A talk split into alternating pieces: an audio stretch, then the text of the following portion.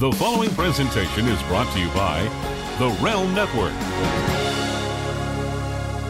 Hey, this is the King of Bros, and you're listening to the Rough House Podcast. They're a couple of pussies, but they're not that bad. The opinions expressed in the Rough House podcast do not necessarily reflect those of the WWE, Lucha Underground, Impact Wrestling, Ring of Honor, GFW, are they even still a thing?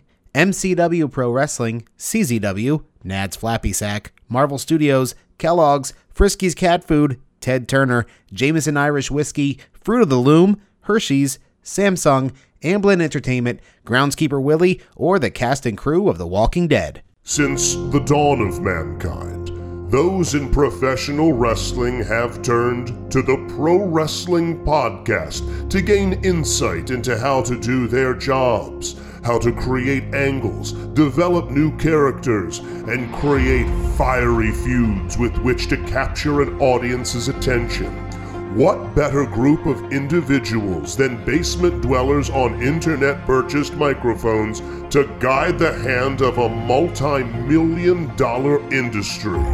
We're proud to present one such podcast courtesy of the Realm Network here. At the Rough house where black people and white people Watch Wrestling. and Hispanic people too.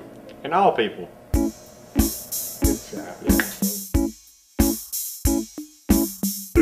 Welcome to the Yas Queen House. I'm Christoff. I'm Marty, and uh, you know, Chris, it's in Yes. the books. Yeah. Uh, another amazing show Saturday night. Man. Didn't think it was possible. Jack Swagger popping up into the MMA world, going one and zero in MMA. Biggest fight in MMA history taking Yeah. place last night, as it were, in As- Bellator of all places, Yeah, against some guy's dad. yeah, uh, exactly. Dad Bod McGillicuddy showed up to fight Jack Hager. Yeah, beating the fuck out of a random UPS driver as a crowd watched live and dozens watched on the Paramount Network. Uh, Yeah, plus with our truth uh doing the entrance for our for our boy our Lucha Underground champion, by the way. an entrance that started with "We the People." No sure less. did. Sure did. I Oh, guess yeah, I guess you can't really uh can't really trademark that, can you? I I mean, it, you- it, it wasn't the trademark bringing him home WWE's in the the first place. Yeah. yeah, yeah. Uh, man, it, it's it's a strange world where Jack Swagger is a Lucha Underground champion, which still is weird to say out Still loud. is weird for me, especially.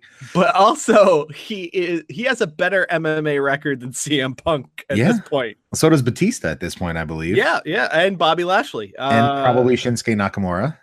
Uh, I can't recall. I know, I know he got w- absolutely washed in one fight, but I, I don't He know if he had won any. one win, right? I, I can't remember. Uh, there Uh. there was a whole run in New Japan in the late '90s, early 2000s, where it was just like Antonio Inoki went, "We want to make this guy a main eventer, so my plan is to put him in real fights that they lose." All right. Okay, that's that's one way to I do mean, it. The the goal wasn't for them to lose; the goal was for them to win. But they uh, almost universally got outclassed and got the uh, fuck beat out of them. So they got uh, Bart, they got Bart gunned before Yes. Bart Gunn got Bart gunned. Yes, incredibly so. They got Um. Yeah, just bug balls. absolutely murked. Even uh even Liger did an MMA fight where he got washed. Really? Did he have his Yeah. mask on? He he had like the casual mask, the one with like the top open. Yeah. Bless your heart. Yeah, I think uh did he go against Cro Cop? Yeah, all, all I know is the the videos on YouTube if you want to see Liger get washed. Dan Severn is still wrestling? He is. He is. In fact, I think he was part of uh Joey Janela spring break last year. Yeah, that's awesome. I mean, Yeah. Dan Severn, the Beast, was always uh always a favorite. I always enjoyed him more than Ken Shamrock personally. Mhm, uh, back in the day. Um, but uh, th- th- I saw his name pop up in something. I'm like, oh, really? He's still he's still getting after it. Yeah, and he still looks like your friend's dad. Like that's that's pretty much the only way to describe him. Oh yeah, that's so and so's dad, the the one who occasionally coaches the baseball team. Yeah, yeah, yeah. yeah. Imagine getting in a fight with an umpire. yeah, a Bosch call it second base, and then he just fucking suplexes him into the dirt and grounds and pounds his ass into uh, pulp. and he has capital O opinions about the thermostat. That's Dan Severn right there. Uh, but but really, folks, what we were talking about for Uh. Saturday night was uh, the the legacy continues of amazing NXT takeovers. Uh, it's it's it's just uncanny, pun intended. Um, Yeah. how how they keep topping themselves. You know, Yeah, every, every time they do a card, it's like, oh man, this may be the greatest takeover ever, and then the next one happens, and then it's like shit. It, it's Yeah. Really a credit to Triple H and the creative team down there. And I know it's not just him anymore. Borash, Borash and um, uh, HBK. Mhm. Um, you know, there's a bunch of people down there, uh, and maybe uh, uh, shortly Abyss and Sanjay Dutt. More on that in a little bit. Mhm. Um, but uh, but yeah, it's it's really a credit to them and, and mostly to the performers. I mean, we always talk about how stacked the NXT roster is right now, and that's how this is happening. There's Yeah. so many talented people there, you know, Ciampa and Black and Gargano and fucking Ricochet and you know the War Raiders and Undisputed Era. eh, You know, Shayna Baszler and Bianca Belair having a, a career making um, performance in a match. Just so much talent and. The- half the talent that they have wasn't even on the show.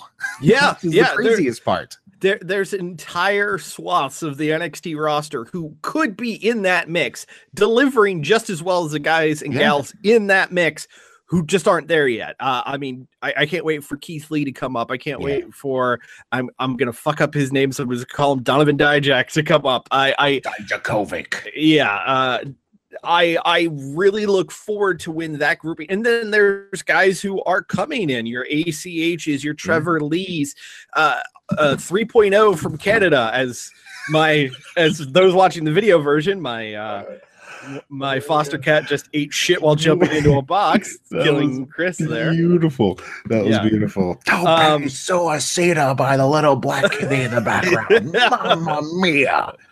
uh it, it's been an incredible run i think it's just going to get better uh, although i'll be honest i have no idea where the main event uh uh Picture goes. picture goes from here i mean um we saw two titles change hands last Uh-huh. night uh one kind of gives me an indication of where things might be going the other uh i'm not entirely sure yet Yeah. uh, there was an angle that happened off air at the end of the ask if you show that. Yeah, big Yeah. schmoz involving a lot of people. Yeah. Um, so yeah, well let's uh, let's let's run through the card here. So um started out with uh the tag match, which they've been tending to do a lot. So it's Undisputed Era defending and against uh War Raiders. So Yeah. War Raiders came out first and they got the big entrance this time. yeah had their full larp crew out there Yeah. with them which pretty much telegraphed uh the win in my eyes Yes. but um but it was so, it was so it went on a little long before they actually popped out. I was like okay guys Yeah, yeah, yeah. It, it Uh, was one of those things where, like, that much if it went 30 seconds, it could have gone 15. Um, Yeah. uh, th- this is this is a lesson I've learned a lot in running a pro wrestling type show. Uh, long entrances don't always work out that great. no, no, it- but it looked cool and then you know once they came out and did their little thing and started the war chant and everybody banging the swords on the shields that, that was a good Mhm. touch they just needed Yeah. a little quicker um but man those guys finally got a chance to really prove uh what they're all about and you know as we saw in ring of honor and uh, uh they did new japan stuff as Yep. well i believe um Yeah. those guys can fucking go uh hanson is a goddamn maniac yeah. throwing his large, large frame around. Uh, you know, he had the the tope with uh with nobody the- home. The corkscrew tope, no water in the pool, was one of the craziest things I've ever seen. What popped me so hard was a double lethal injection by Yeah. fucking uh Hanson, which I was like, Yeah, holy what the shit. I legitimately yelled out, holy shit. It was it And- was it was outstanding. And the amount of double team offense from the War Raiders that basically are, is just Rowe throwing Hanson at the other team. Yeah. One of my favorite things in the world right now. It's It- true. With Ah, it's so Ro- good. Rowe is like freaky strong. Like Yeah. He's you know he's a he's a thick guy but like the, that thickness is not like Hanson thickness where it's like some flubber. Um Rowe's strong as fuck. Like he Yeah. picked up Hanson like like with no problem. Like I would pick up my cat um and power bomb him into the sofa if he'd allow me. God damn it let me do that. Um, but uh but yeah there was there was a lot of fun stuff. And you know they were tossing Kyle O'Reilly and, and Roddy Strong around a lot too which is which is always fun. Um but you know credit to the undisputed era those guys are smart and physical and can hold their own with guys twice three times their size yeah. Yeah, it, it was definitely one of those performances where you understand why they won NXT Best Tag Team of 2018. Yeah. You know, th- this follows in line with the matches they had with Mustache Mountain, the match they had uh, with uh, Oni Lorcan and uh, Danny uh, Burch. Danny Burch. I was like Martin Stone, but that's not his his, his WWE name. Uh, Danny Burch. Uh, just this continued run of tag team excellence, if I'm honest. Uh, just great matches, just they set a tone and they set a pace for the the NXT takeovers, unlike anyone else. Um, Yeah. and you know, there's part of me that's like, is that the swan song? For undisputed era in the tag team division, I I I certainly feel like you know if they want to have a best of like 85 series between them and the War Raiders, I'm in. But I also kind of see like maybe this was all right. They've they held the tag belts multiple times, and now it's time for the War Raiders to be the top guys. I mean, it's insane to think probably since the uh American Alpha revival era Mhm. how unbelievably good the NXT tag division has been. Um, you know, it, it started with guys like Enzo and Cass and the Vaudevillains, and those matches were fun.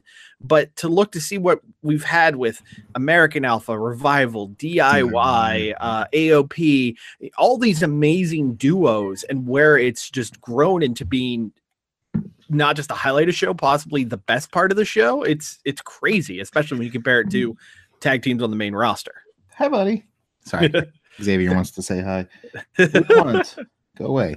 Um, yeah, the, the tag division um, has has been out of control, and you know, i- if if this is it for Undisputed Era, hopefully they make a huge uh, splash on the main roster as Yeah. a full unit and and lay waste is my one biggest fucking thing I want to see. Um, but you know, you wonder who's next for for the War Raiders. You have Street Profits down there. You've Mhm. got the Forgotten Sons, I guess. Mhm. Uh, Heavy Machinery just got called up, so they're out of the picture right now. Mhm, Um, am I missing another big tag team right now, or is that pretty Um, much? it for the I, I think I think you knocked out the big ones, but you, you never know. They they could just pair random guys. I mean, if they want to run back uh, Keith Lee and Dijakovic, uh, that that sounds awesome to me. Uh, th- I mean, Keith Lee's not doing anything really of note, and just having, uh, to quote Vince McMahon, four big pieces of beef right there in the ring, smashing into each beef. other yeah, yeah. Uh, I'd be into it, especially because you have, you know, if if they were to run Dijakovic and Lee against War Raiders, just four guys who amaze you with their their level of of being able to fly and Mhm. just do crazy shit for being big, beefy motherfuckers. Yeah, they're they're they're big hosses. So I'll, I'll never never back down from a hoss fight. Uh, from watching Mhm. it at least. I'm not uh I'm not a fighter. I'm uh, Yes, I'm a yes. masturbator. Um, so. so yeah, the, the the match was great. We got the title change. Um, I'm happy that Bobby Fish, you know, he just came out to present the award at the beginning and then backed off. No Adam Cole in the show proper. Baby. So you know, baby, thank you. Um, so you know, it was it was a nice clean win for the War Raiders. Um, which and it, it was a really good match. And I noticed the first like five to seven minutes, I was like, oh, okay, all right, this match is okay. And then it, they really fucking ramped up. And I don't know if this is just the the way they've been doing it the whole time, or if this is kind of a reaction to everybody marking out over New Japan. But a lot of the, the matches were very New Japan styley. Like they they have a lot of time, so they they start out you know with a couple big spots spots and then slow it down, and then really build to you know false finishes and finishers kicking out of and stuff like that. And uh, maybe it's just because I've become more aware of New Japan and this is how Mhm, they do their matches that I'm seeing it elsewhere. But I really got that vibe from the show last night, especially the opening match. Yeah, yeah, it, it- it's very much that that work rate style of you know start small, build up to the bombs, and then just fucking go ape shit. I will say, and and we'll talk more about it when we get there. I felt like that's that type of mentality is kind of what hurt the main event for me. Uh, we'll we'll get there as we get there, but um, yeah, that that opening match. Uh, if that was not match of the night, it was very close to being match of the night. I know there's another one later on in the card, Oh, which uh, which like eh, for me, it's so hard to pick because each has elements of the type of wrestling I love. Yeah. and uh, it- it's hard to pick. But we roll on into bout number two, which was the rubber match between uh, Kassius Ohno and Matt Riddle, Kassius Ohno. Oh, It can't be a rubber match if Riddle won the first two. that's that's true. It, it, it's it's the the third in the series. Then. yeah, yeah. yeah. Yeah, my bad. and you know this gave um everybody a chance to see that riddle isn't you know this well he is a perfect adonis but he's not you know um just this squash master um so, you know he got worked over a little bit and some really uh, innovative and disgusting ways um, yeah, he did. Kassius Ohno, you nasty motherfucker. Yeah. Um, if I was in that match, I would have been like, I'm not fucking doing that. Uh, yeah, munching on toes like he's Tony he Atlas. fucking bit his toe. And dude, you know, he wears sandals to the ring, sure. And I love the way he kicks him off in such a high flying, fun Yeah. manner. But dude is still walking around there barefoot. And one, Mm-hmm. feet are fucking disgusting as all. and two, you know, it's it may only be the second match of the night, but that apron ain't fucking clean, man. Uh, that mat is not fucking clean. So to put that nasty ass foot, any fucking foot, a foot right out of the shower is a nasty ass foot to me. You putting that shit in your mouth and biting down on it, you a nasty motherfucker, and I don't want to be around you. Um, so Kassius Ohno, you freak, get the fuck away.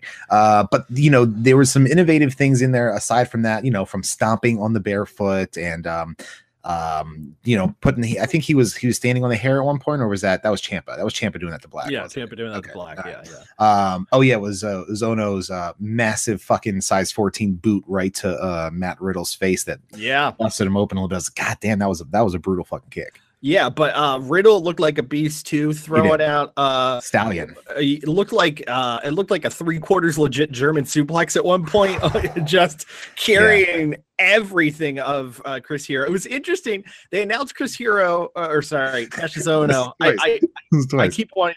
I keep wanting to call him Chris Hero. Uh, they announced Kassius Ohno at 260, and then on commentary, Mauro Mauro's like the 270 pound, and it's like, all right, let's get our numbers straight, guys. I think that's conservative uh, as well. I mean, hell, I pushed 250. Uh, so there, uh, dude, I, I I am definitely of the got some LBs.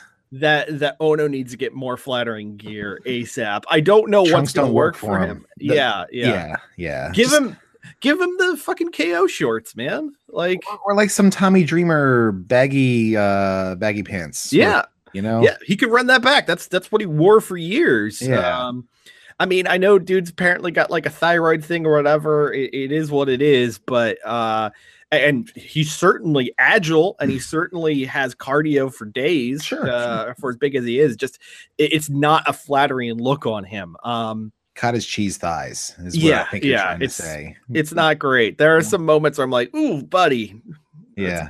it's, it's a body business, brother. Come on." Um, but uh, Bru- Let me tell you but. Riddle looked great, and Riddle now, of course, gets to get over the finish of guy tapping out due to kicking too much ass yes. with the uh, repeated elbows to the head, which the crowd really wasn't entirely sure how to take because it was kind of a different thing. Ohno did tap out, including Yes. visibly tapping out after uh, the assault ended. right. Um, so Which I liked. That was a yeah. good.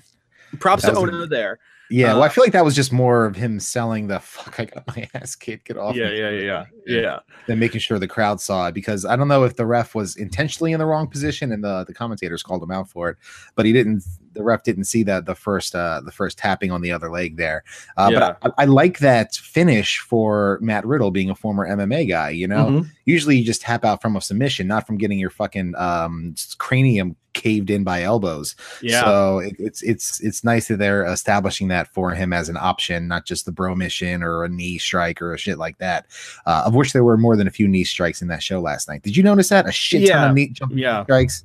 Is that the Yeah. new uh destroyer that's going to be It- it's- spammed? It's, to the new destroyer. It's the new shiny wizard. Yeah. Uh, thanks, Kenny Omega, for bringing the V Trigger stateside. Um, uh, one thing I kind of noticed, which is just funny, uh, I definitely thought it was going to be kind of a hindrance to Matt Riddle that he has a gigantic mushroom tattoo on the side of his torso.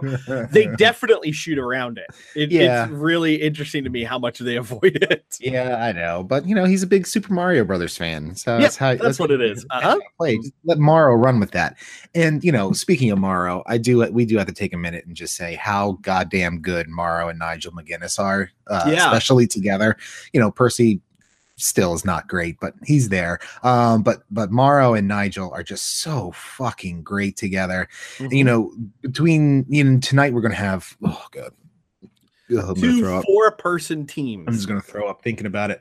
You're gonna have Lawler back. You're gonna have JBL back. You're gonna have fucking uh, Michael Cole in there. There's Tom Phillips is gonna be there. You're gonna have Corey Graves. Byron Saxton will probably be there. Renee Young will probably. There's just there's too many, and really none of them are as good as Nigel and or Mauro Ranallo. So Yeah. it's you know. It, it, it's just such a such a disparity in the quality of announcing teams. And I know Mauro gets on a lot of people's nerves with uh with his references and and whatnot, but you know, it's just a little bit of cheese with your wine, man. Just uh just just just enjoy it and let the guy do what he does because he's fucking great.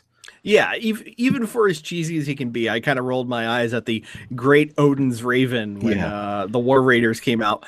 Dude's passionate. Dude's excited. He, he- and, and that's something you don't really get out of the current main roster commentary team. Everybody seems uh seems to have a tinge of of uh, artificiality to them, and Mauro is as legit into the show as his as Oh, he is his sure. own references. So you Yeah. know, uh, I, I did enjoy him there. So that was bout two, bout three. I'm gonna say universally match of the night, and uh, I'm gonna just gonna start calling him Johnny January because holy shit, Boy. Johnny Gargano, Ricochet, NXT North American title on the line, and uh, it is January 27th. We've got our first WWE match of the year. hands Fucking hell. down, hands down. Ah. I mean, it started, so it started. You know, I still don't 100 percent agree with him using Paramore as his theme with this with this dark thing. Although I do, you know, enjoy this. Well, it's it's not actually Paramore. It just sounds a lot well, like whatever, Paramore. Paramore, Yeah. Paramore Junior. Yes. Uh, but um, he came out and uh, at first.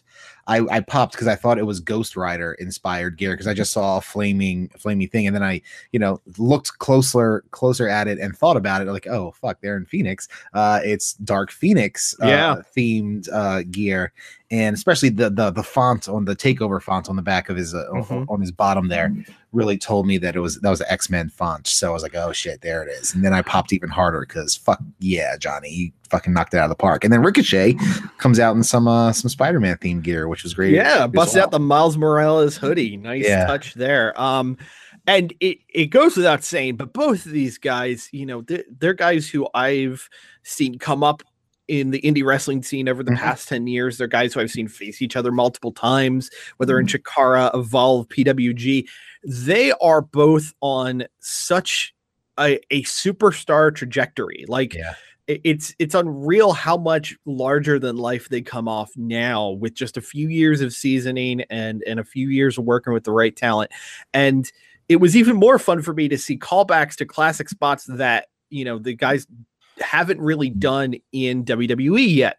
Uh, seeing Ricochet bust out uh, after the top rope Rana, the old stand up shrug off spot, which he did with Ibushi back in New Japan, which of course they ran back this year with Osprey. Osprey, yeah. Um, seeing Ricochet do the over the post dive to nowhere. Oh God, like such a beautiful and even innovating the the Tiger Wall flip moonsault to the floor. yeah yeah What the fuck? fucking insanity. And, and the part about launching himself over the turnbuckle is he did that because Johnny had him scouted because he was looking like he was going to go for the jumping over the top rope Rana to the outside. Uh, Mhm. But Johnny knew it was coming, so he got out of dodge, but then got fucking nailed by that thing, which was beautiful. Um, yeah, the the guys are- just incredible athletes. And I, I I was scrolling through Twitter uh, throughout, and X X Pac, uh, good old Sean Waltman, had a really good tweet saying that he would never last in today's WWE because the guys today are such great athletes. Yeah. You know, being able to do these sorts of things, and you know, he definitely had his uh, spot monkey-ish days earlier in his career. Yeah, for Um, for hit for the era for 92, for 93, the, yeah, yeah, yeah, yeah. But but that stuff is, you know, that stuff doesn't even get a one count these days. right. You know, uh, so he's he's he's got a point. Um, and it's, it's just you know, Ricochet is is god level um acrobat, and Johnny Gargano may be the best like all around performer. I think. I mean, Uh, uh, it's hard. Brian. Alvarez called him American Okada last night. And I I don't I don't know if the comparison is 100% dead on, but in terms of being a big time, big match performer, granted, the guys on the main roster don't necessarily get the same time or the same true. ability to showcase themselves. Gargano has definitely exceeded any level of expectation I ever had for him in terms of being even an NXT main eventer. Just yeah. it's unreal how good he's become. Yeah, and you know, he was one of those guys that, oh, this is the most you know pure white meat baby face we have right now. They're never gonna turn him heel. And then they kind of turn him heel and he knocks it out of the fucking park. It's like, oh wow, yeah. he's he's so um so good at adapting and under I think I think really what it comes down to is he understands his character um Yeah. and where you know the character's mentality is and how you know they're still telling a what three going on three year long storyline Mhm, right mhm. now and it's all you know continuous and keeps building upon each other and it's really just something you don't see in WWE at all Yeah. these days so it's it's it's it's such a delight that they keep you know finding innovative ways it's kind of like uh, uh the good place you know Yes. You know they'll they'll do something and it's great for a couple episodes and then they'll just totally blow it out and and start over in a different way. Get down asshole. Um he does not belong up there. And uh they'll, they'll just blow it out and start from scratch with a new a new, a new twist on everything and, and it's fucking great. So yeah gargano i you know I, I can't i can't say enough good things about him last night. You know the, the parallels with Ciampa with him saying i win right before hitting the final um uh slingshot ddt Mhm. uh it's just it's just outstanding outstanding work by those two uh in there Yeah, yeah. Uh, so we have a brand new North American champion, uh, certainly an early candidate for match of the year. And like I said, Johnny January between that and the Andrade match last year, which won NXT match of the year. yeah Uh, during the pre-show. should have that was my match of the year Um, Yeah, uh, just a just a great, great, great match, and really could have turned off NXT at that point and it had been good, but we still had two great matches to follow up Yeah. Uh, including one marred with a little bit of controversy from the pre-show. Um, Sam Roberts. I feel like it was a work though. if, if it was a work, it's a dumb fucking work. So for those who maybe didn't watch the pre-show, maybe you just watched the the main show. Uh, what happened was uh, during the pre-show, they had their normal stupid talking head roundtable as Yeah. they do uh, for reasons I don't really understand. Um, because it Sports presentation. I, I guess I guess it doesn't it doesn't make me want to buy a show. no, but you know they give previews on the YouTube uh, for people who you know may want to sign up for the network. And again, it's it's it's more of a, a sports presentation. You know, football games Right, have pre-shows, so big you know wrestling shows have pre-shows. You know, it's just what it is.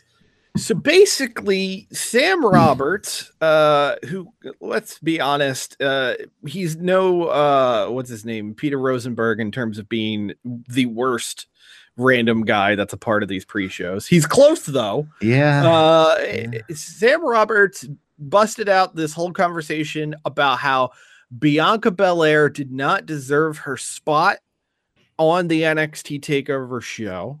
That she did. That she was uh, outclassed by Shayna Baszler, and and basically spent a good five ten minutes burying her. right.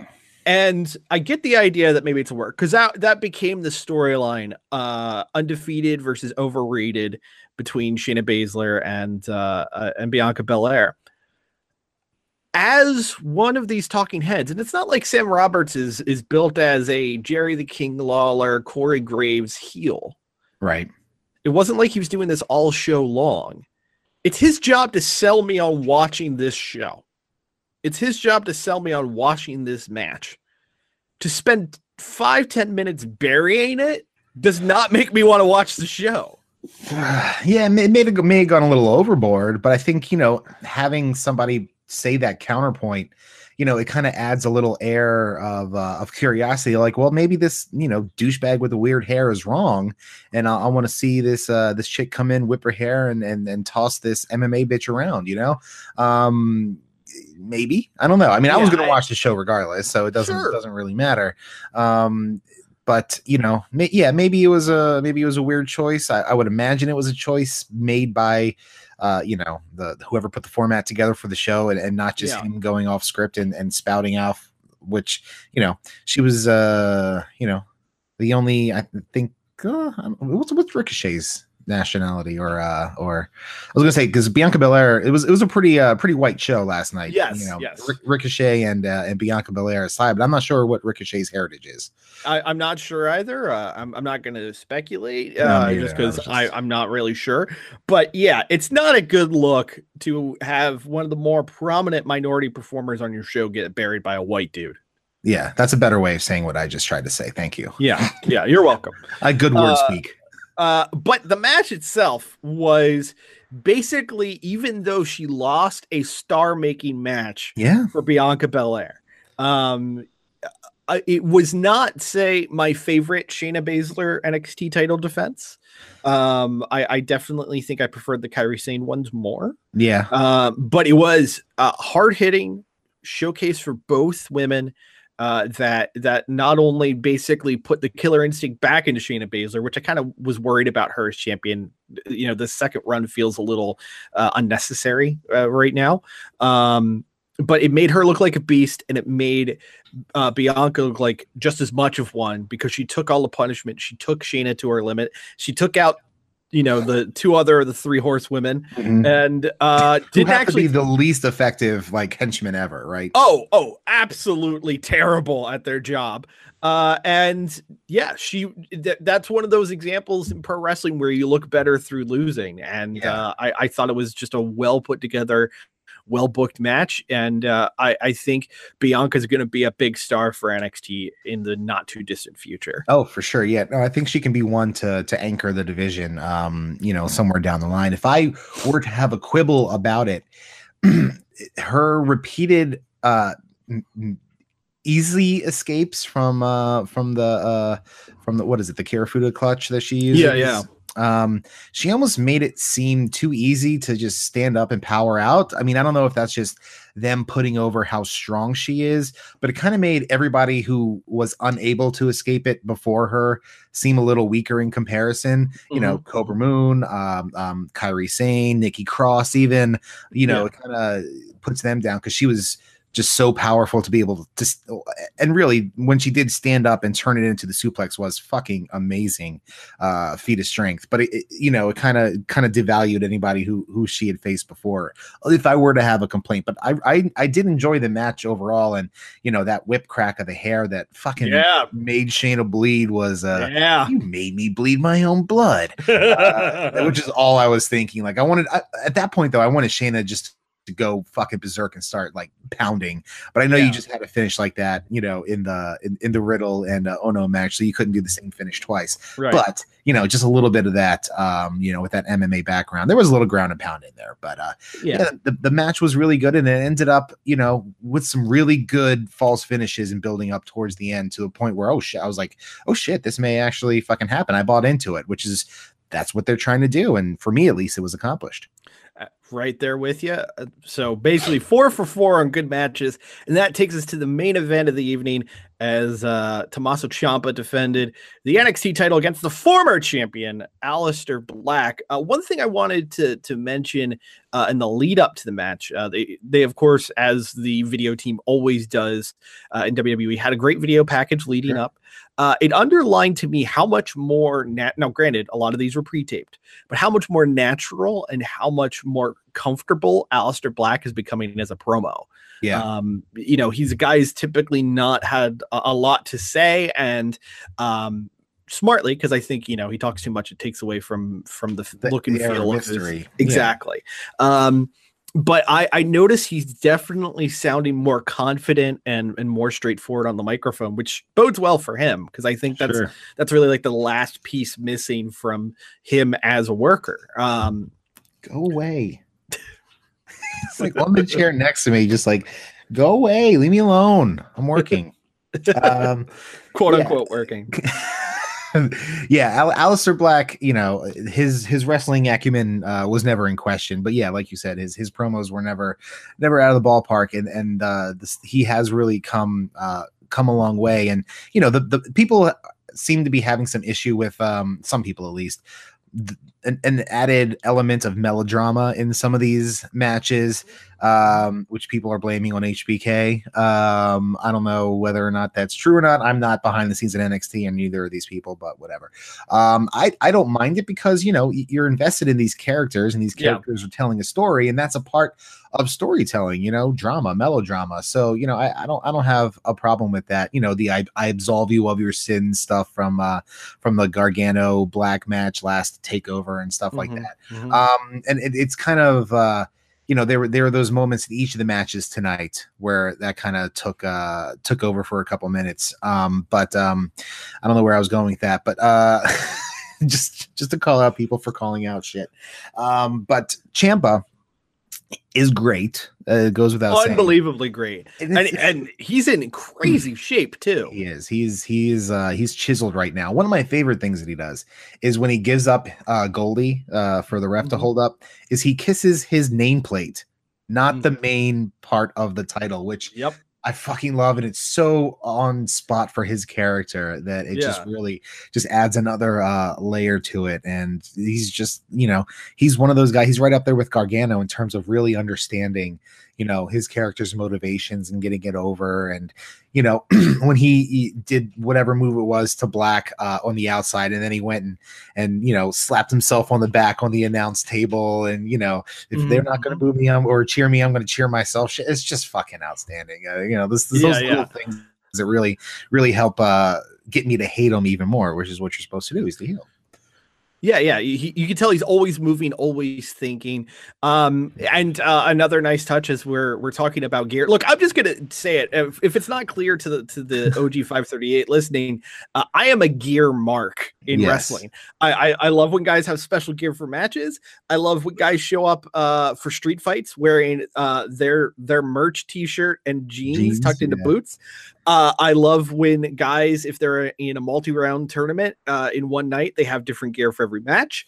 I love when guys have championship matches and they show up dressed in gold. Like I, I, I love, I love that aspect of wrestling. It's totally cheesy, but I love it. And we got another glimpse of it, not just from the Ricochet Gargano match, but the fact that Ciampa strolled in wearing Wolverine gear, and of Yeah. course, Wolverine is in love with Jean Grey, the Dark Right. Phoenix. Uh, Yes. So just, mwah, just a nice touch. I don't know whose thought that was. Could have been Chop on Gargano. Could have been Triple H. Could have been any number of I people. feel like that just thought Gargano. That was a- I like uh, that had wh- to be him. whoever it was, and and I'm sure there's probably some subsect of the internet that's like, oh, they're cosplay wrestlers. Whatever. It was fucking fun, and I enjoyed it. Yeah. Um, and this match was pretty damn good. Uh, I I did enjoy a lot of it. My only problem with it was it felt like it was a little too long, and and it felt like uh, they kind of lost the crowd in the middle there. Um, it- it- they they woke back up for the finish, which was Yeah. good, but it was one of those things where, like, let's say it went 35 minutes, if it went 25 30 instead, and you know, were a little quicker to the finish, I think people would have been a bit more hot for it. So it, it- there was definitely a point of it where I'm like, oh, I'm reading Twitter in the middle of this. That's not a good. That's not a good sign. yeah, that, that always is the indicator. It's like when I pick up my Yeah. phone, it's like, oh, I'll see what people are tweeting about this. Uh, yeah, yeah, not a, not a great sign. Uh, which is a little bit of a bummer because I definitely thought it was going to be the top rival for Gargano Ricochet for match of the night. Um, it, it I don't know, you know, if if it was an agenting thing or what. Uh, you know, I don't I don't understand any of the ins and outs of it. I just know that the middle was, eh, but the match as a whole was an enjoyable time, and it made for another great NXT takeover on the whole. Yeah, and uh, on the whole, and um, Yeah. you know, Ciampa being as smart and devious as he is, working on that leg that Nigel so Mhm. wisely pointed out that was the base for the Black Mass, Yes, and that didn't stop him from knocking one Black Mass out of the fucking park. I thought Ciampa's head was going to go into the fifteenth fucking row. He hit him so flush, and it was so Yeah. beautiful and brutal. Um, but uh oh, yeah, oh just and just to circle back talking about kicks to the face that one um super kick that threw uh ricochet to the outside from Yeah. In that match Holy hell! the force behind that kick was out fucking standing i love a good kick to the face of which there were many last night Yeah, um, yeah. But yeah, working the leg over, and Black did a really good job of selling it. You know, ninety percent of the match. Every now and then, he needed to, you know, power through and, and do a move on it or run across the ring or something yeah, like yeah, that. yeah, yeah. But it, it, you know, it got worked over the entire match. It got play, uh, it played into the finish, um, and then he ate like what four um, of the finishers there. Yeah, fairy tale endings. Fairy tale Uh, four of them yeah. throughout the course of the match, which is He, pretty he ate four total in the match, three for Three the finish. consecutive. Yeah, or on three Yeah. within two minutes or something like that. Yeah, it was pretty pretty Yeah. great. And uh, you know, uh Ciampa holds on to Goldie. And then you know does his big celebration. then we get the post credit scene of Takeover. Uh, Ciampa's up on the top of the ramp, uh, and then out. I'm like, this has to fucking happen. I know Johnny's got to come out. And then Johnny comes out, uh, and then they they look at each other. Johnny holds up his North American Championship. Ciampa holds up Goldie, and then Gargano shoots Ciampa this look. And I'm, I'm not sure how to take that look right now. I don't know if it's Yeah, yeah, yeah. I'm playing the long game and game and I'm going to fuck you over look, or if it's a what do I do next, boss look. I, I, I'm not sure, and I love that. Yeah, and I'm not sure if he was looking at Ciampa or if he looking at the belt, which is uh, one of those, Uh, okay. those fun little things. By the way, you want some easy karma on Reddit? Just take screenshots of every single DIY ending, uh, Yeah. you know, screenshot because I imagine they're all framed the exact same way too. Uh, but what the live crowd saw, and we did not see until a YouTube clip that went up earlier today, uh, is this resulted in a big schmoz of an angle yeah, uh, with uh, a, a- brawl between uh, Black, uh, Ricochet, Dream. and uh, Velveteen yeah. Velveteen Dream with Adam, Adam Cole, Cole.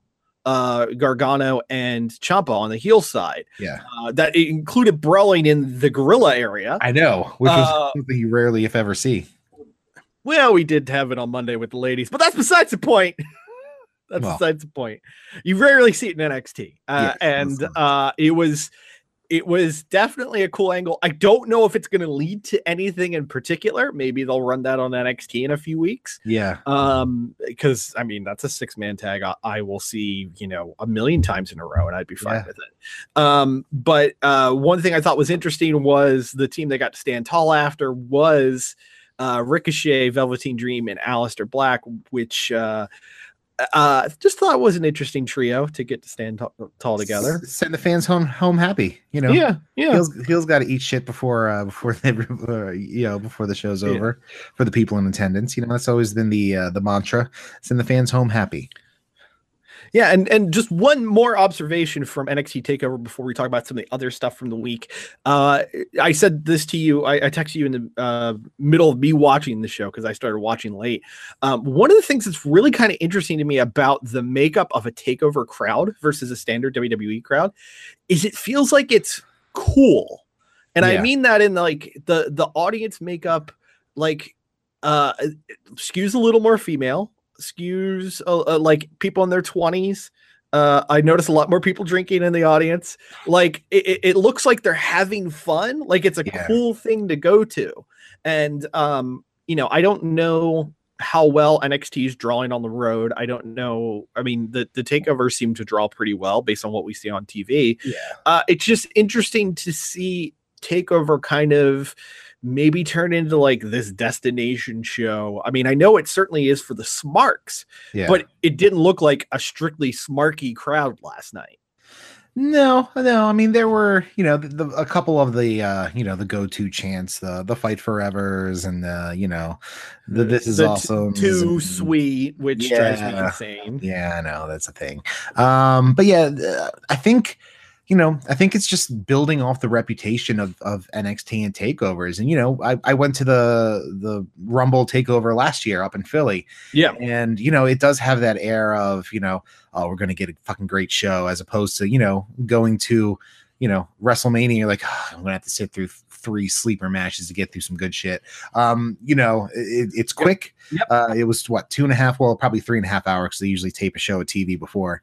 Um, and then they did the Mhm. year end awards uh, in between there. Um, but um, it, it's quick. You know, you're going to get quality matches. and you know you're around like-minded dorks. So it's kind of a kind of a win-win-win scenario for for going to these things, and I think that's kind of kind of proven itself. Yeah, yeah, no, I'm right there with you. So uh, that's NXT Takeover. Uh, as we are recording this tonight, is the Royal Rumble. Um, Chris and I are going to do a separate show with our Royal Rumble predictions. We're going to put it on Patreon. Uh, so if you're watching the video version, you'll probably know about this. Those of you listening to this uh, through the fine folks at the Realm Network, uh, we are going to make that one free. Is that right, Chris? Yeah, for a couple days. Yeah, we're gonna we're gonna make our prediction show free. So chances are you've probably heard that before you heard this, uh, even though uh, the the order's different. Um, anyway, uh, looking forward to the Rumble tonight. Hoping that, uh, it, like I hope every time after a takeover, that the pay per view scratches the surface of greatness that Takeover did. Well, rumbles are Um, always fun in in, in and of themselves. Um, just Oh, because you know absolutely. the rumble match uh, matches now. Plus, we're getting some marquee, you know, Bryan and Styles again. We're getting Ronnie and uh, Sasha, um, and Brock and Finn. So definitely some good stuff to be had. But we'll get into all that on the on the Patreon. Um, but throughout the week, there was a lot of build to um, the rumble. Yes, Um, indeed.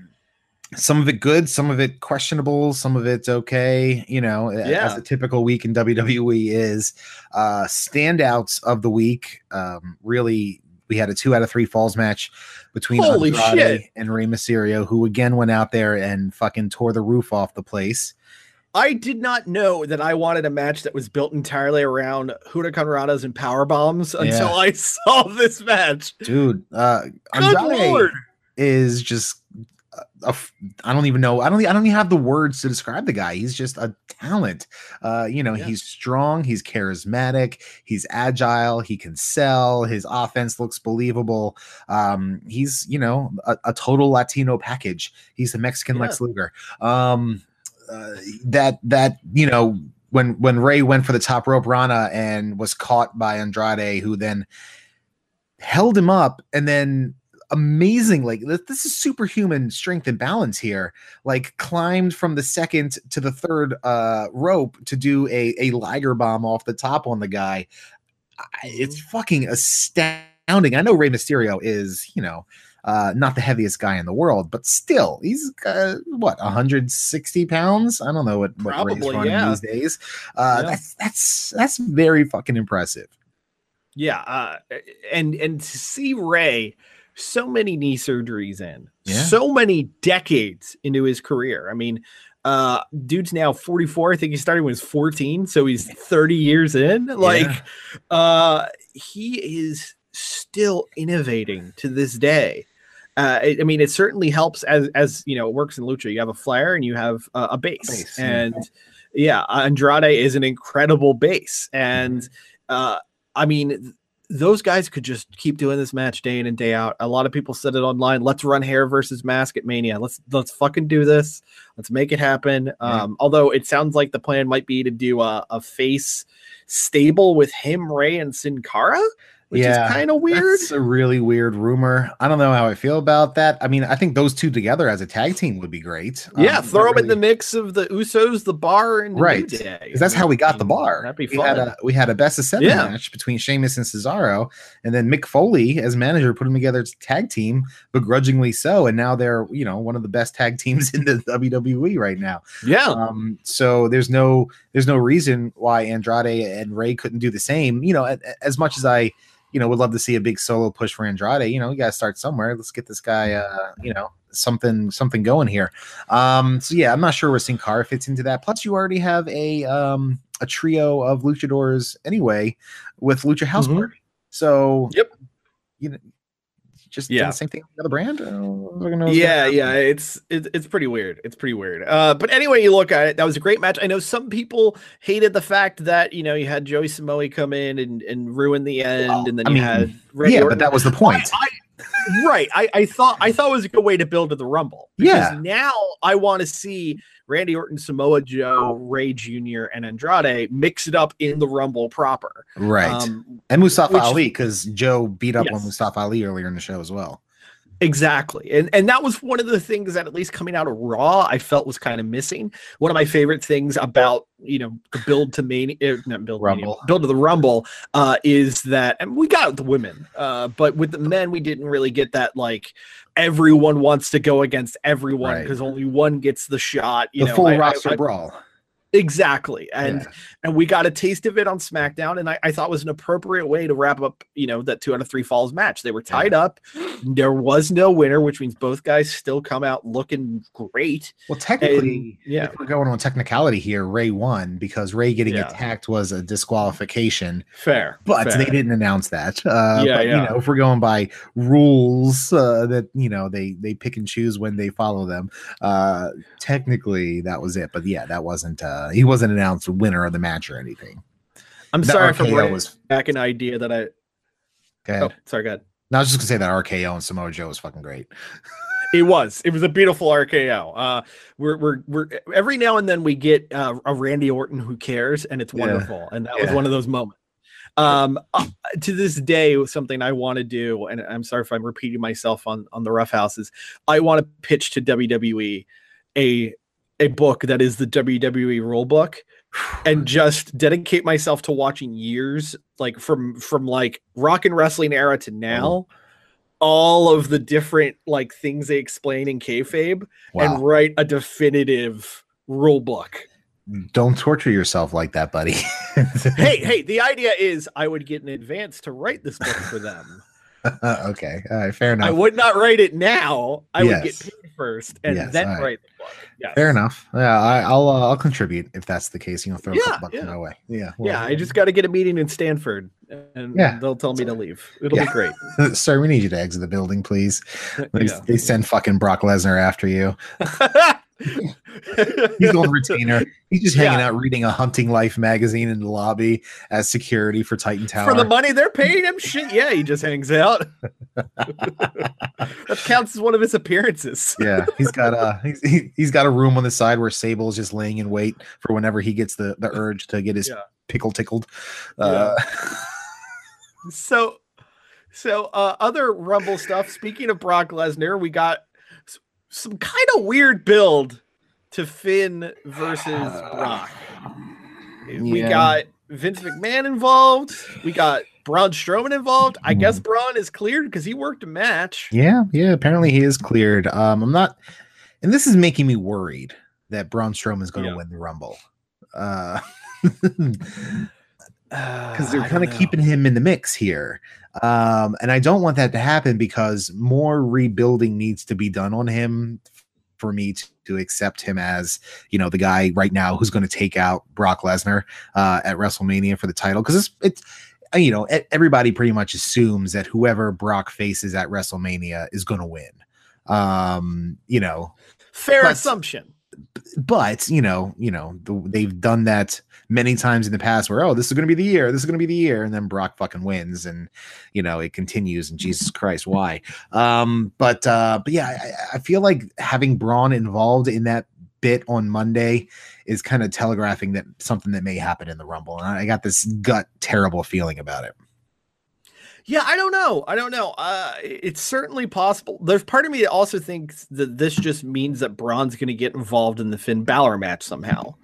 Um, I don't know. We we will see later this evening. Uh, but Braun wasn't the only person we thought was injured who found their way uh, into the build for the Rumble, as Alexa Bliss Yeah, revealed that she's going to be in the Women's Royal Rumble and also s- sort of starting a feud uh, with uh, oh god, I forgot her name already. Lacey Evans. Thank you, Lacey. Evans. I was like conservative bitch. What's her name? Uh, yes. Oh yeah, if she doesn't come out in a MAGA hot hat at some point, I don't know what they're doing. I mean, it's you know, bring in Tatanka to stare at her, to, to, you know, bang a drum in her face, and she can just stare shittily at him.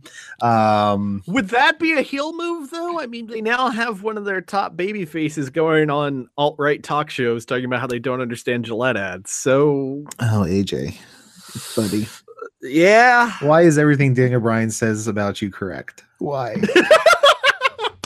why? By the way, Daniel Bryan has become such a master uh, at cutting promos Yeah. and and he is he is being the the best type of heel the heel that's right and you know it but he's such a prick that you hate him anyway Yeah. Yeah. He's Ah, he's that guy. He's the he's the hippie guy. He's the you know uh, he's he's that one that you just want to punch in the face, but you know that he's living a better lifestyle than you and is healthier than you and is you know doing things better for the world and the the future uh, generations of this planet uh, more so than you are. Uh, and did you see the clips of oh sorry no, no, no. I was Sorry. just gonna that his promo on AJ and most more specifically onto Vince McMahon yeah on SmackDown was just out of this world. And Vince, being the professional he is, just sold it like this little twerp, you know, like, like I- the typical baby boomer he is. I, I don't remember uh, a promo that that seemed to speak truth to power more than since uh, I, and I don't know if you were watching then Chris because I know you had times where you weren't watching. Yeah. Do you remember the Paul Heyman quote unquote shoot promo right before Survivor Series during the invasion angle? Oh, not really. Basically, it was on SmackDown. Heyman goes out and talks about how every good idea that made the Attitude Era he stole from ECW Mm. and how if there were if this were a just world he would be the billionaire and vince would have been shut down when turner uh nearly took him out like it's this great. amazing promo I, it's one of the best uh, paul heyman promos ever but it, it- i got that vibe from daniel bryan this week yeah. and, and just this this amazing mixture of kayfabe and reality where you're just like fuck i like this this was such an enthralling promo where i mean it wasn't even about wrestling at points it was just about the world and to to see Daniel Bryan find the way to thread the needle there for a guy who had, you know had been described as a vanilla midget for so long It's uh, it, it's unbelievable. Did you see the clips of him on like the the local Phoenix Yeah. News? yeah. Uh, just eh, complaining about character, yeah. lawns and like, oh my god, Well, he, he, he, he got into a Twitter feud with Chase Field yeah, they did. over the Royal Rumble burger, which looks amazing, and I would totally fucking crush. It probably cost twenty five dollars, but um, no, it was only fifteen. oh man, that's a bargain. At a, at yeah, a, for a for arena food. yeah, or Yeah. stadium. It's a it's a it's a baseball. Stadium, yeah, that's right. Yeah, um, which is which is crazy. Uh, so it's like it's it's got I think bacon on it. Uh, bacon. I'm, I'm looking up the, mac- the ingredients right fried now. mac and cheese um triangles on top of it. Um, yeah, go ahead, run it down here. pork bratwurst. Uh, the whole Yeah. breakdown is according to WWE.com a a pork bratwurst bacon Bratwurst. cheeseburger, Bratwurst. It's a cheddar, fried onions, and a tower of mac and cheese wedges. Yeah, baby. Fuck yeah. Oh, and coleslaw too. Who can forget that? Yeah. What sandwich is complete without coleslaw? Most Yeah. of them, but uh, you know, coleslaw coleslaw works on a couple sandwiches. Uh, but yeah, that that looks great. And the fact that Daniel Bryan just went on Twitter just to just to light it up, um, you know, in character is great. And then I don't know if this was part of the whole angle or if this was just him going off script. And if I was Chase Field, I'd be like, fuck, what the hell are you doing? Is Brian was like, you should take all the proceeds of this and give it to a charity that's going to save the planet Earth or some shit like that. And I like, definitely thought if either he was going way off the rails in a fun way, or Uh-huh.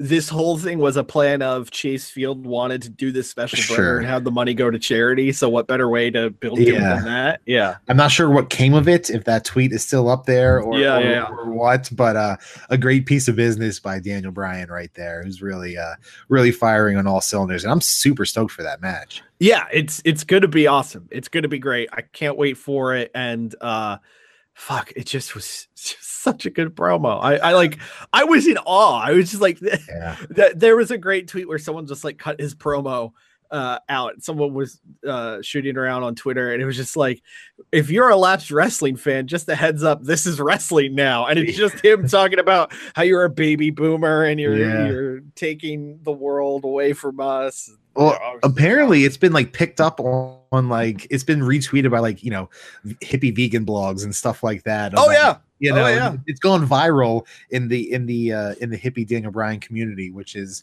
which is fucking outstanding in its own way. So you know, hey, you gotta you gotta get all the all eyes on uh, on the product as possible there.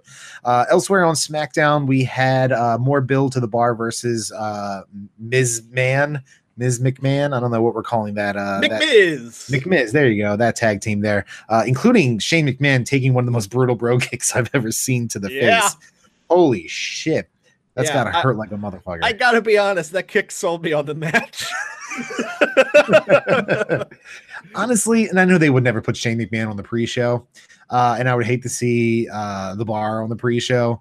But in the grand scheme of things, this is a pre-show match to me, and either the cruiserweight four-way. Um, or the U.S. title match the featuring US the guy who won the Rumble last year. Yeah, Just saying. Right. Just Yeah.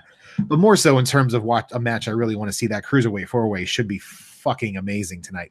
Um but yeah, that's that's my uh, that's my complaint about the bar and, and Shane McMahon. Like it's it's weird with Shane McMahon. Like we were like, you know, he was gone for so long, and, and everybody was thinking that we never get him back. And then he popped up amazingly, and it was fresh. And then he he just kind of started doing the same the same shit. Now I'm kind of okay. So well, Shane's here. He's gonna do a crazy spot and do his coast to coast and get his ass handed to him and, and whatever. And now it's just kind of become another thing. So uh, I'm not sure what angle Miz is playing here because let's be honest, he's the Miz. He's always playing some sort of angle. Um, Right. But I'm- just not sure how it's gonna pan out.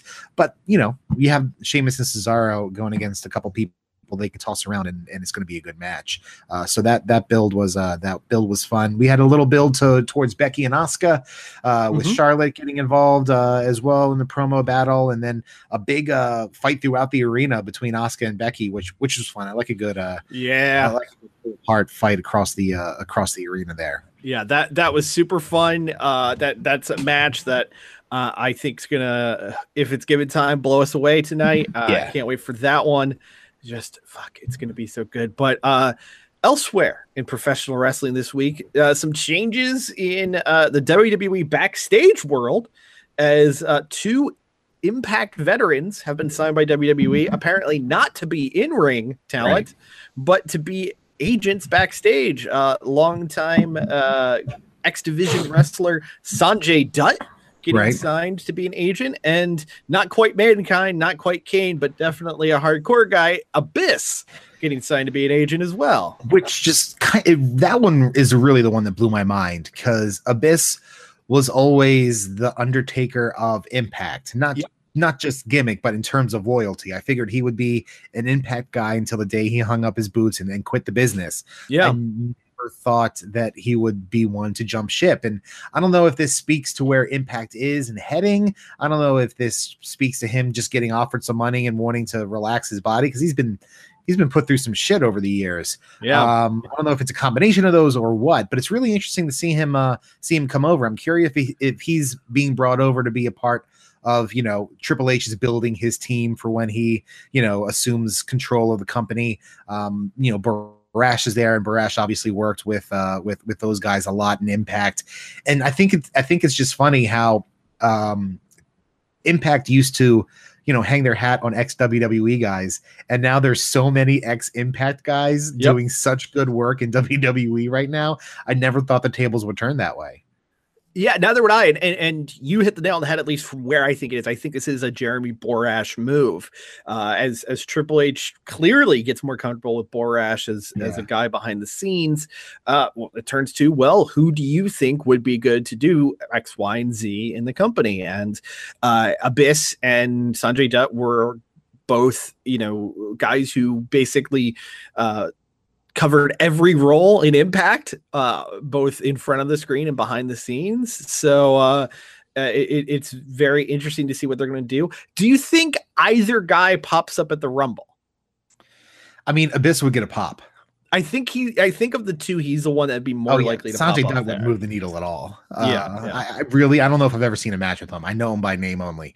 Um, Yeah. But Abyss, you know, everybody knows Abyss. And uh, I saw somebody float the idea out online. I don't remember if it was Reddit or Twitter. Um, but like, you know, it's the number 30 spot and we're all waiting for R-Truth to come out and then we see a camera backstage and we see R-Truth um laying on the ground and then janice falls and then uh out comes abyss and that would Yeah. that yeah. would be fucking amazing i'm not sure that's gonna happen Yeah. um he may not you know show up at all uh i feel like you know if they're gonna bring him in at least give him uh give him a, a cup of coffee give him a rumble appearance Oh yeah, let let him know? take one gigantic stupid bump for the Yeah. company, and then just work behind the scenes. I Uh, think I think that would be great uh, in terms of surprise Rumble appearance, and we'll get on to more of those in, in the Patreon there. But Yeah. um, but yeah, that was that was an interesting uh, interesting acquisition this week. Um, in terms of AEW for the week, I think the only real big news was the signing of Luke Perry's son, Jungle Boy. Yeah, Jungle Boy is signed, and apparently uh, on February 8th, they're going to have the ticket on sale party Mhm. for Double or Nothing, and we're going to find out more of the roster, Yeah, uh, both male and female. As Brandi Rhodes has said, she will bring some women with her. Considering right now we've only got one woman on the roster in Britt Baker, I would assume we're going to get at least. two. Oh, that's that's true. I'm sorry. Uh, I forgot about Penelope Ford. Uh, How dare I?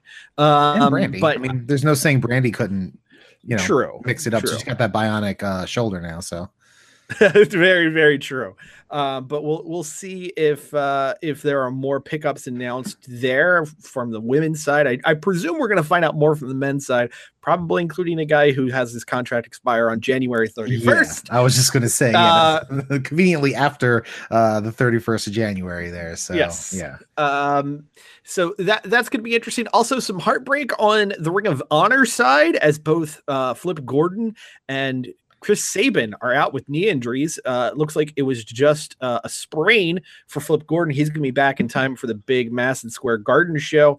Uh, but for Chris Sabin, full MCL tear, he's going to be out eight to twelve months. Yeah. Which for a guy his age, pretty brutal. Yeah, that's that's a that's a bummer um, for him. I, I'm not sure how much it hurts ROH in the long run. Um, you know, they'll they'll be okay. They're signing a bunch of people, and you know, um, with each signing, I get a little more excited for the MSG show. uh, Yeah. especially since as you tweeted uh, or texted me on on Friday, uh, one Minoru Suzuki has been announced for uh, for the Bloodsport show in New York that weekend. So all Yep. signs point to uh, Mr. Suzuki showing up at the Garden. Hell yeah, it does. That is if they can get their fucking visas taken care of.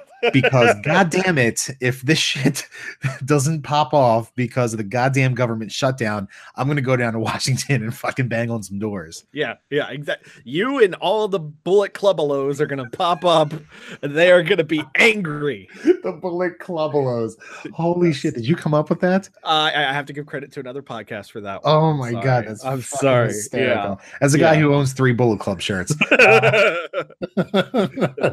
it's still okay that's fucking hysterical and it's so accurate fuck i hate how accurate that is Yep. shit yeah, I hey, I uh, full credit Virtual Pros. It's a great pro wrestling podcast. Give them some love. God that damn it. that is an amazing term, and uh, it, I, I I've been unable to see like every time I see uh, Hot Topic saying like, oh, we've got new Elite shirts for sale. I just go, ah, Bullet Club Lows are going to be there for that one.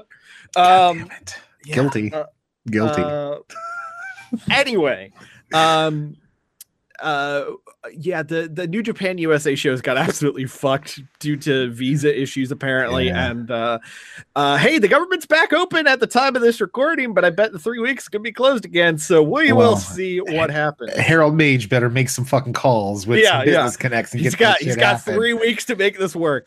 But if you think about it, it's all part of the long con for Vince McMahon.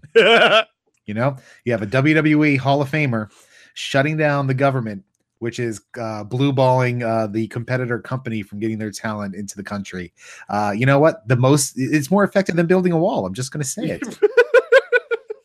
you You, want to keep out the illegals, you just you shut down the government. You know what? This does this does kind of line up with something else I noticed, which was there were a lot of WWE talent complaining about how they couldn't fly out to Arizona because of all the airline closures Yeah. on Friday.